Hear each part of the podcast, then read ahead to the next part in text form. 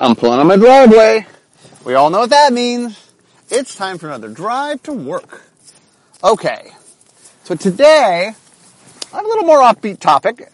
Um, so one of the things that's interesting is I talk a lot, uh, when I talk about the history of magic, I tend to talk about um, the game itself, and I've talked about the people, um, but I haven't talked about sort of the game playing. Uh, so when I first got to Wizards, I mean, I was a game player. I've been a game player my entire life.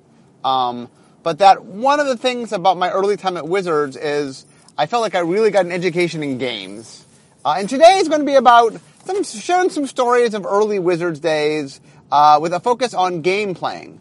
Um, a little bit of magic, but a, a lot of other types of games as well. So anyway, this is kind of a reminiscent story uh, podcast, just talking about kind of where where R and D once upon a time was. It's, it's different now, um, or I'm different now. Uh, but uh, anyway, so when I first got to Wizards, um, like I said, everybody who worked in R and D when I got there, nobody was from Seattle. Everybody had come from somewhere else, and so really everybody kind of the social circle was the, group of R and D, and we hung around together, uh, and we played games together because we were gamers, uh, and so uh, a lot of my uh, game education happened uh, in my early days at Wizard. So I want to talk about that.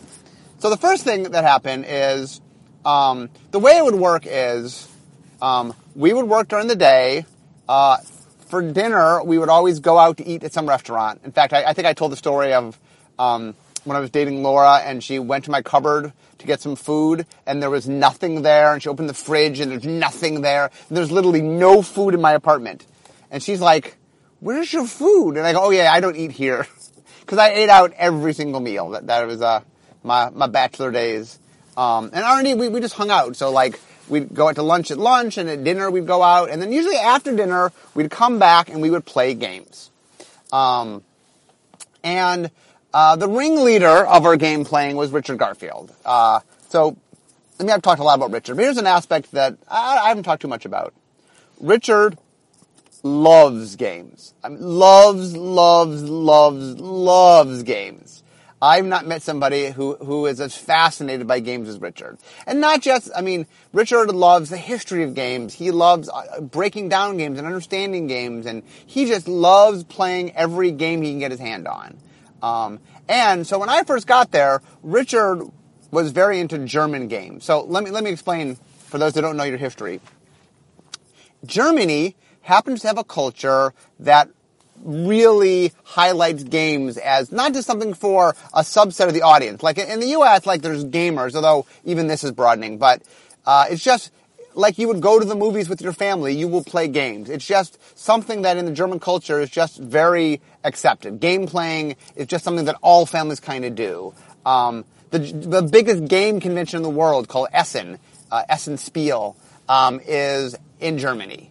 And um, anyway, Germany has always had a great fascination for games, and because of it, there's a lot of games that come out of Germany. Now, in the last 10, 15 years, um, there's been companies that finally started to bring those games over to the, to uh, the U.S. Um, and so a lot of these German games now are very accessible and playable. But once upon a time, for example, when I started at Wizards, remember I started at Wizards in 1995, uh, there were no, none of the uh, German games had been brought to English yet. Uh, brought to the U.S. yet, and so Richard had acquired them, at Essen mostly, and acquired them, you know, in German. And so what happened was sometimes Richard would get like photocopies of English rules, but a lot of times he would just learn the rules and then he would teach us how to play. Um, uh, so, for example, uh, I remember him teaching a game called Siedler, uh, which you guys might know as Settlers of Catan. So I think the German name is like Siedler de Catan or something, but we called it Siedler because that that that was his German name. Uh, Siedler Settlers, I assume. Um, and I first learned that game like Richard telling us, and like the rules were in German, so I had to trust that Richard told us correctly. Um, and it was fun. I mean, one of the things that was great is Richard would just introduce us to games that we had never played before. And then some of the time, he really introduced the games we never played before because they were Richard's games. Because Richard would play games with us, and then he would make up other games and play that with us. Um, for example, there was a game he made that was released under the name What Were You Thinking? Um, it was based on a German game. I don't remember the name of the German game, but it was influenced by a game he saw in German. Um, and the premise of the game, for those that have never played it, is you get asked a question. And then you are supposed to try to match as many other people as possible. Now, Richard, when he made the game, the, the playtest name is called Hive Mind. Um, and so the idea was that you would ask the question, and then, so let's say you, you said, um, you know, name a flower. Well, you, you know, uh, Daisy, or maybe Rose, or, you know, what do you think most people would write down? That's what you're trying to write down. And here's the trick thing about the game, which was very interesting, which was, even if the answer was incorrect, if the most people wrote it down, it was still the right answer. So, for example, if they said name an insect or name five insects or whatever, um, spider might be the correct answer. But spiders aren't insects. That is true. But it didn't matter because it wasn't. You weren't trying to get the the. You weren't trying to correctly answer the question. You were trying to get the answer that most people put. Um, so one of my favorite stories about about Hive Mind. Uh, so there's a guy named Joe Grace who, if you've ever seen Timmy Power Gamer from Unglued, uh, Joe Joe was the uh, model for it. His picture is on on it. Um, and Joe was the biggest Timmy you've ever met. Uh, you know, he just he loved playing for just the thrill and the experience and you know he would play the giant creatures and the, he every sort of stereotypical thing you think of Timmy Power Gamer that was that was Joe. Um, but uh, he was very very bad at hive mind. Uh, for some reason, just he couldn't quite click in. Um, and so my, one of my favorite stories is we used to tease him. I mean, playfully tease him about it. Um, but one of the things that would happen is um, uh, we would play, and Joe goes. Joe would say, "Oh, I got it, I got it. This time I have it," and then he would always miss. So one time it was name three dwarves. Uh, so you had to write down three dwarves, and then Joe goes, "I want to go first. I want to go first. I got this one. I got this one." And we go, "Okay," and he goes, "Okay, who has Gimli?" uh, and the correct answer obviously was like dopey, grumpy, and I think Doc was the, the, the, third best answer. But anyway, everybody else was writing the dwarves of the seven dwarves, and he was writing the dwarves from Lord of the Rings. So, um, uh, another game that Richard taught us, uh, I only know it as the goat game. Uh, I don't know. It's got a name. It's got a name. I know it's the goat game. So the way, it was a game you would play that was very, very complex. Um, and it, when you were learning the game, you thought that whoever was teaching you was punking you. Like they were just making fun of you. Cause like, oh no, there's this rule. Oh no, there's this rule. Um, and so what happened was, um, when you play, the way the game worked is there wasn't a winner, there was just a loser. And if you lost the goat game, uh, the reason it was called the goat game is you had to make the sound of a goat. That was the cost of losing. And so one day, uh, we had a new person, and we actually wasn't even from R&D, uh, Andrew, Andrew Finch, who was the tournament organizer for um, the Pro Tour for quite a while. Um, Andrew had just joined, and we were playing the GOAT game, and Andrew loses.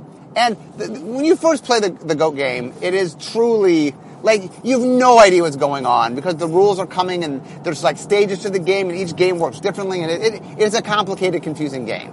So the first time you play, you're like, I don't know how I'm supposed to win this game. I don't understand what's going on. Um, and so odds are, odds are you lose the first time you play because you have no idea what you're doing. Um, but Andrew's like, I, I, I, was just learning. I'm not gonna make the goat noise. I was just learning. And we're like, no, no, you gotta make the goat noise. And Andrew's like, no, uh, I was just learning. This is not fair. I believe I should have an exception here. You know, I, I shouldn't be punished. I, I, don't know what I'm. I don't even know what I'm doing. I, don't, I should not make the goat noise. And we're like, Andrew, you got to make the goat noise. And Andrew's like, I refuse to make the goat noise. So we're like, Andrew, well, let me explain what happens. Under the rules of R&D, if you refuse to make the goat noise, none of us can speak with you until you make a goat noise. That's the rules of R&D. Uh, Andrew's like, I'm not making the goat noise. So for like, I, my memory was it was a couple days, maybe it was a couple hours, I don't know. But we just didn't talk to Andrew.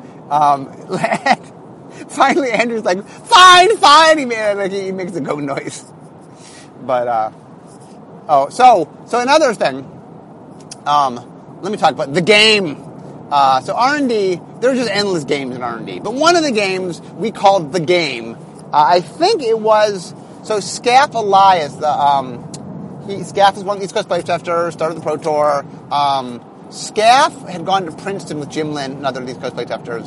And I think at Princeton, Scaff and some of his friends had made this game called The Game. And the way the game worked was there were a bunch of rules. Now, you weren't allowed to, I think you weren't allowed to tell people the rules until they broke the rule. And then uh, there were punishments for certain rules, like certain rules got you uh, like a, a, punch in the shoulder, although not we weren't too hard about it. At, at college, I get the sense was a harder punch. Um, and there are other rules, but sometimes you did something you couldn't speak until. So there are a whole series of rules. In some ways, it was probably a, a, wide variety of games, but they were all woven together, and it was just called the game. And so, for example, part of the game was there were certain words that you couldn't say. Um, one of the words you couldn't say was jinx. Uh, now, so you can't see me driving, but when I said that, I, I made air quotes because if you if you put it in air quotes, there were certain power words, and if you put power words in air quotes, then you were okay. But if you said the power word without the air quote, then you could be punished. Then you you you had broken the rule. Um, and so there were just words peppered that you couldn't say. Uh, jinx being one of them. Uh, I'm trying to remember the other words.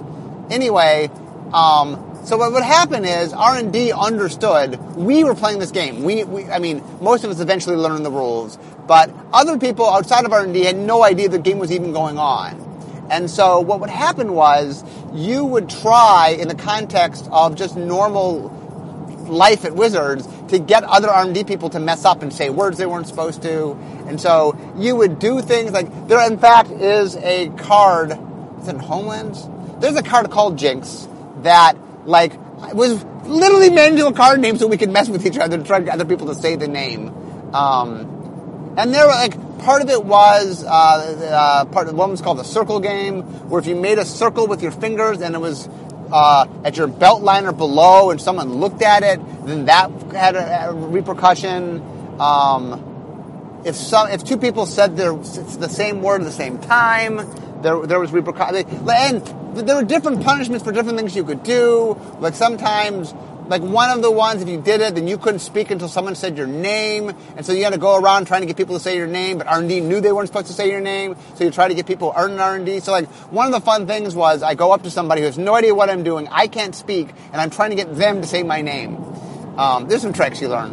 Uh, there was a doorknob game where uh, doorknobs negated the power of certain things. So if you broke a rule but you touched a doorknob, then you were okay. So like Richard for a while took a doorknob off a door and had it in his pocket. So he would break the rules to have people punch him, except he would reveal he had a doorknob in his pocket. So he, they got double punched because they falsely punished him. Um, anyway, to give you a sense of the craziness, when I, when I first got to Wizards, we don't play the game anymore. Um, but there was many years early on, maybe five years, where we were playing the game um, and it completely peppered uh, the the interaction experiences at the time. Um, and uh, my addition to the game, I talked about this once before on podcast, was the Meerkat game that I learned from Roseanne, and we played that for a while. Uh, the Meerkat game is where you perch up like a meerkat, and everybody at the room has to perch up like a meerkat till everybody does, and then you break and don't talk about it. We played that. Um, that got in, that was my, my, contribution to the game. Uh, the game seemed to be ever evolving. That have entertained us, we added in. Um, but anyway, that, that, that was, to try to get a true sense, like, like I always talk about how I, I'd love to make a sitcom of Wizards, that like, you know, it, the, the, idea of a, a sitcom about, uh, a bunch of people from a game, con, uh, game company, uh, and if we did that, the game would be in that, that sitcom, like, absolutely positively 100% in the pilot, no questions asked. Um, okay, other things we did. Um, I think I might have talked about this one, but it's funny enough, I'll talk about it again. So, some of our games were mental, but some of them were physical. So one of my favorite games is we used to have this giant room that was meant for all hands. But other than all hands, in which they'd set up chairs, it was empty. It was a giant empty room. So what happened was, when I first got to Wizards, we were in, so Wizards started in Peter's uh, basement, and then they, they eventually got uh, offices, which when I first worked at Wizards, we were in the, those offices. But like a month after getting there, we moved to the new offices. Um, and then, uh, I don't know, seven, eight years ago, we moved from the new offices to the new, new offices, which are across the street. Um, so th- this is in the, the, the, the, old and new offices. That, so not, not the basement, not the first offices, but the second offices, the ones that are across the street from our current offices. Um, and there's this giant, giant, giant room. So what we did is we would take up our office chairs that were on wheels, or maybe there were office chairs up there. We would get office chairs, and then we got hockey sticks, and we got a little rubber ball, and then we'd set up. Um, we might have even had goalposts. We might have actually had like little goals, and so we'd play office chair hockey. Uh, and the way it would work is that you had two teams. Um, you were allowed contact between chairs, although you weren't supposed to hit people if you could. Um, but you could check chairs, which we did all the time. Uh, and the idea was that we played hockey, except you had to stay seated in your chair, and the chairs could smash into each other. Um, and we would play this multiple times a week. Uh, and it was full contact. Like you were sweating by the end of it. It was because you were just. It was a big room, and you use, use your legs a lot because you had to push. Um, and there's a lot of swiveling you had to do. And when you check people, you want to swivel with the back. Um, and people would knock people out of their chairs, and it was full contact hockey, but in office chairs. Um, and then the thing, uh, Barry was the guy who was in charge of operations, and Barry used to yell at us because um, we had a tendency to to ch- make chips in the ceiling, and and, and and Barry we'd also make marks on the wall, but Barry could get the marks on the wall off, but he couldn't get the chips of the ceiling out, and he's like, guys, guys, just don't please don't chip the ceiling. That was his big note. Um, but anyway, that was office office chair hockey. That was uh, that was a game that I always I always got a big kick out of. Uh, and like I said, we um, we, we also did some physical stuff. Um, so another thing we did is at lunch. Um, so Bill Rose uh, loves trick taking games. In fact, Bill Rose met Richard Garfield in a bridge club, uh, and so Richard and Bill, there's a lot of lot, lot of R and D folks that really love uh, different Trump games. Um, so Trump game is a usually a card game in which you're putting down cards and picking up cards, and then different suits have different values at different times, or certain games, certain certain suits are Trump, you know. Um, but anyway, uh, both Bill and Richard love trick taking games. So we there's a period of time where we'd always go to lunch and we play trick taking games. Now you have to understand that. I, so when I got to Wizards, I, have talked about this uh, I think before, but so when I got to Wizards, it was very interesting in that I was used to growing up being one of the smartest kids in the class. You know, whatever room I was in, I was one of the smartest kids um, in, in the room. And I got to R and D, in which every kid was one of the smartest kids in the room. You know that it was it was it was cool. It was very refreshing, but it was different. You know, usually uh, if I had an argument, I could win my argument because I I could argue anybody who I would be in a room with, and then I got in a room full of people that learned how to argue really well and took it to the whole next level. Um, now, game playing is similar, which was I came where I came from. I was one of the best gamers, you know, from where I came from. I was a very very good gamer, but I got to R and D and like that's nothing. These guys are the best gamers where they come from, and that in certain games I was fine. I could hold my own, but in other games I was way outclassed. So one of them was trick taking games. Um, like I said, Bill is like Bill is so good at trick taking games that you you honestly think there's a hidden camera and he's just screwing with you. You know, like you will play a game with Bill and he's like, "Yeah, on that fourth turn you should have played the four spades." And I'm like, "I didn't even know I had the four spades. Did I have the four? Like, like Bill remember every move of every game and know everybody's hand at the end of it. You know, it's like, why on the fifth turn did you not play the two clubs instead of the four of spades? You were void, and you could have played. Like, I was I.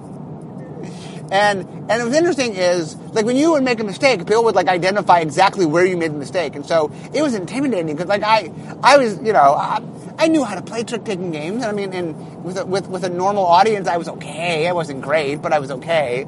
But with this crowd, um, especially Bill, I was like we used to keep track. We used to have a score, um, and they still do this today. T- today, Bill still does the trick taking lunches. I just don't plan them anymore. Um, and they keep track. Like there's an ongoing score, um, and it was just pathetic because like my, you know, like uh, I was just outclassed completely. I mean, they they let me play, uh, but I was outclassed completely, and it was. I mean, I, I got better at trick taking games, that's for sure. I mean, one of the things they say about how to get better is play with people better than you. You will get better. And so I, I learned, although I, I never learned enough to be in spitting distance of their game. So I, I do not play their games anymore, their trick taking games anymore. Okay, another very fun uh, opportunity. Here, I'll talk magic. I finally get to magic. Is one of the things that Richard loved to do um, was invent uh, draft drafts. Richard would love to make drafts. Um, often they were two-person drafts, although sometimes he made larger ones. And so, like Richard, so in general, let me deviate a little bit. Richard is a game inventor. Richard liked making games. So, um, Richard was always making it. He's always making a game. He's a game inventor. Every waking moment, he's making a game. Uh, and so Richard would often come to your desk and say, "Do you want to play a game?" And he, he, you could tell he had a tone he would ask when you're like, "Oh, okay, he's playtesting. It's one of Richard's games." Um, and what would happen is people would always say to Richard, "Well, how long does it take? How, how long? You know, how long will it take?" Uh, and Richard finally learned that the correct answer to get people to play your game was 15 minutes.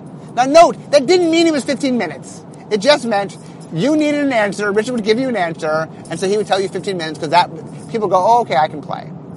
Um, and uh, eventually you would you, you would learn because Richard would have this little glee when he said 15 minutes that you just if you knew him like it was just his line. It wasn't it, 15 minutes wasn't the truth. It was just what he needed to say to get picked up playtesting.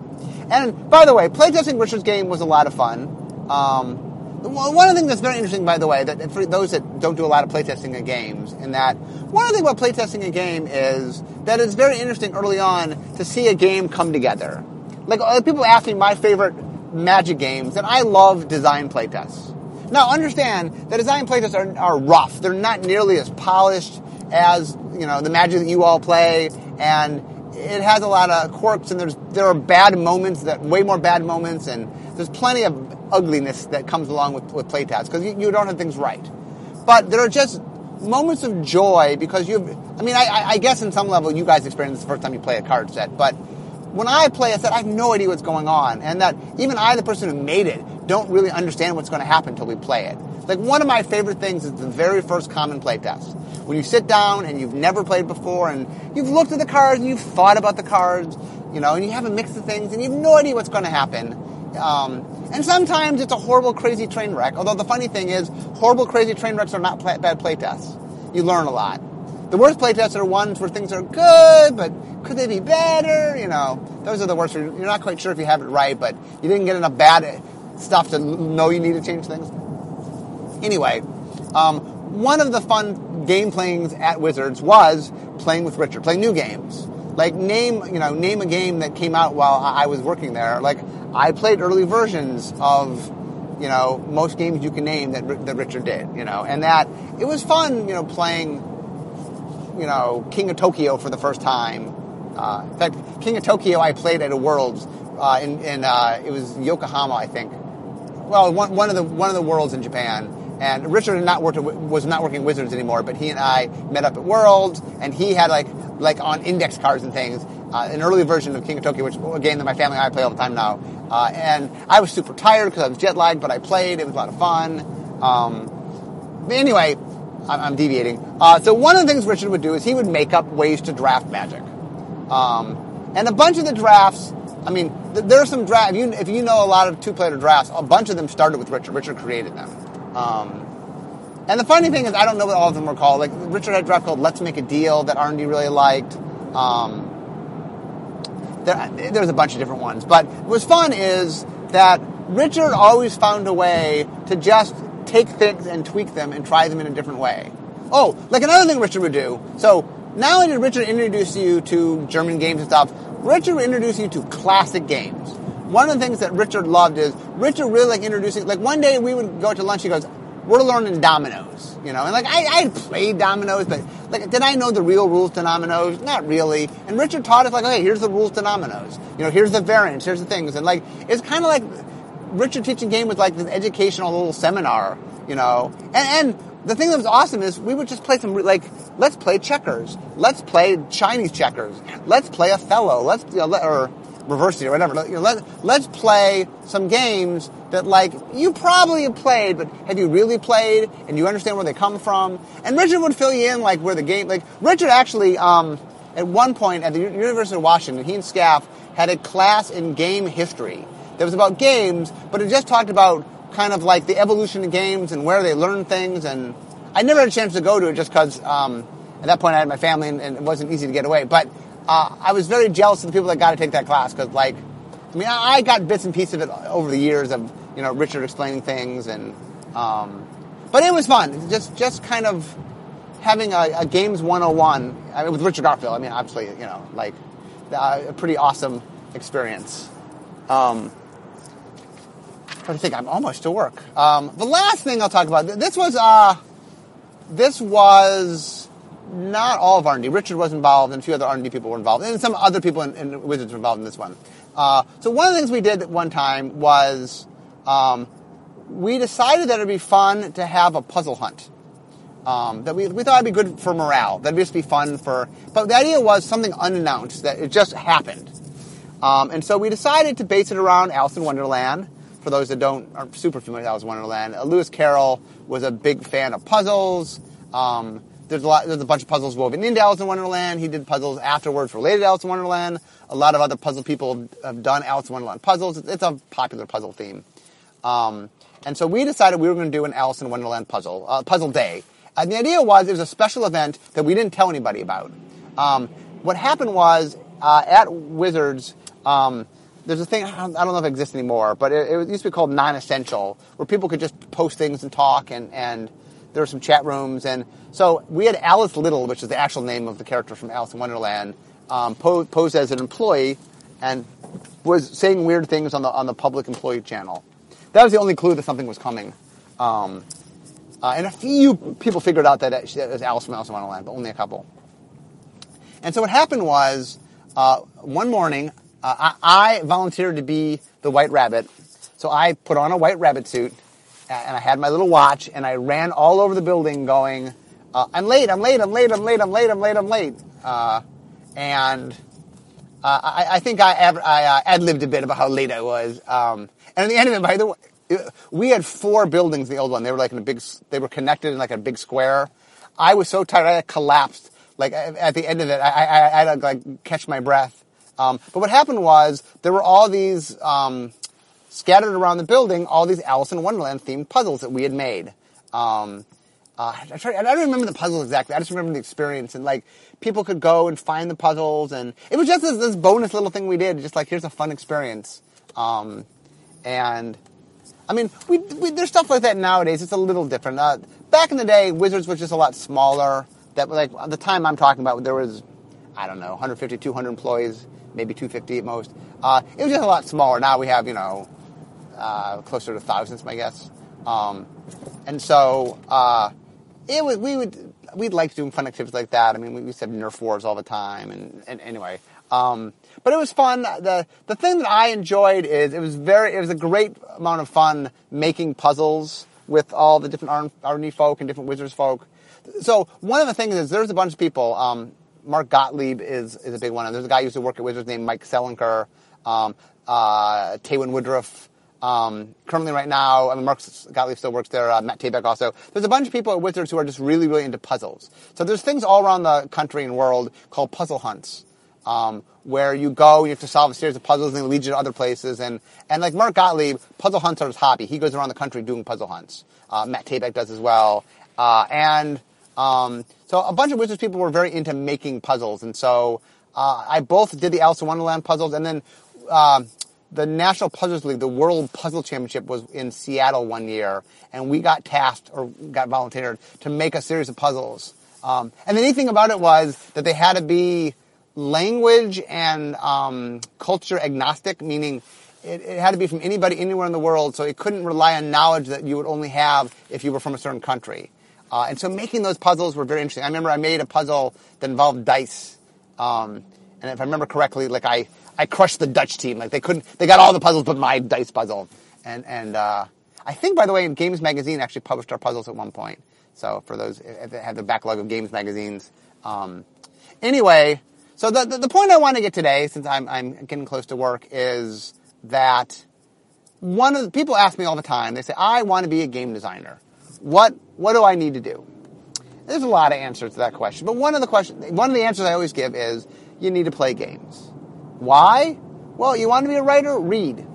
You want to be an artist? Go look at art. You know, you want to be a game designer? Play games.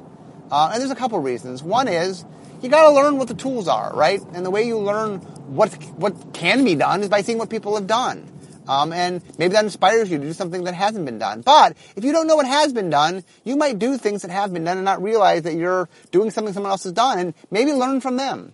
Like one of the things I find of looking at games is like I, I love playing other games because it's a great opportunity as a, as a game designer to go, hmm, how do they put this together? Now I have to admit, one of my one of my things as a game designer is I'm more than willing to change games. Um, for example, if I read a game and go, oh, I think be better, I, usually I, I, will try to play it once the way it's intended, um, but I will quickly tweak after playing. as, as, I like to joke, I'll iterate any game I get my hands on, not just my games.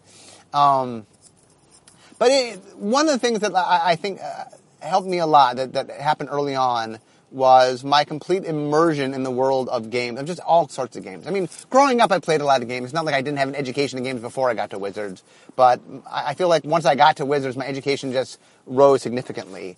And I was playing all sorts of games that I, I was not used to playing. Like, example, the trick-taking games where I wasn't even particularly good at. Um, but I, I, dove in. I, I, I, definitely swam in the pool, and I, I learned all sorts of games. And I, I think that having that knowledge and that breadth of understanding different games, and also the, the, the, having the history that Richard taught and learning where games came from, and just knowing the basics. Like, it, it's not a bad idea, by the way, to buy a game book of just basic, basic games of, of dominoes, of checkers, of, of games you think you know how, how they're played, you know, and play them. Oh, another thing, by the way, to do is take a game you've played a lot, a lot, maybe since you were a kid, read the rules. Very illuminating. Um, because, like, Monopoly is a great example. There's so many rules to Monopoly that you think are rules to Monopoly that are not. That are just kind of house rules. Like free parking, for example, I mean, they might have finally changed it, but free parking for the longest time, there was no rule that said you got money off free parking. That was just something everybody did. It was a good catch-up feature. But the game, at least for, maybe maybe they finally changed it, but for a long time, it, there was no, that wasn't actually a rule in the game. Um, so anyway, um, kind of my listener today. I mean, A, I wanted to share some stories and just tell you a little bit about like what early Wizards was like. I, a part of my podcast is, is kind of capturing the, the, history of Wizards and the history of Magic. Um, and I just, I don't know. I know I, have got a lot of feedback that you guys like hearing some of the stories. So today was a story episode. Um, and uh, I hope you had fun. So anyway, I'm here at work. I've parked. And uh, as much as I like talking about Magic and other games, what you know I like even more? Making magic. Okay, I'll talk to you guys next time.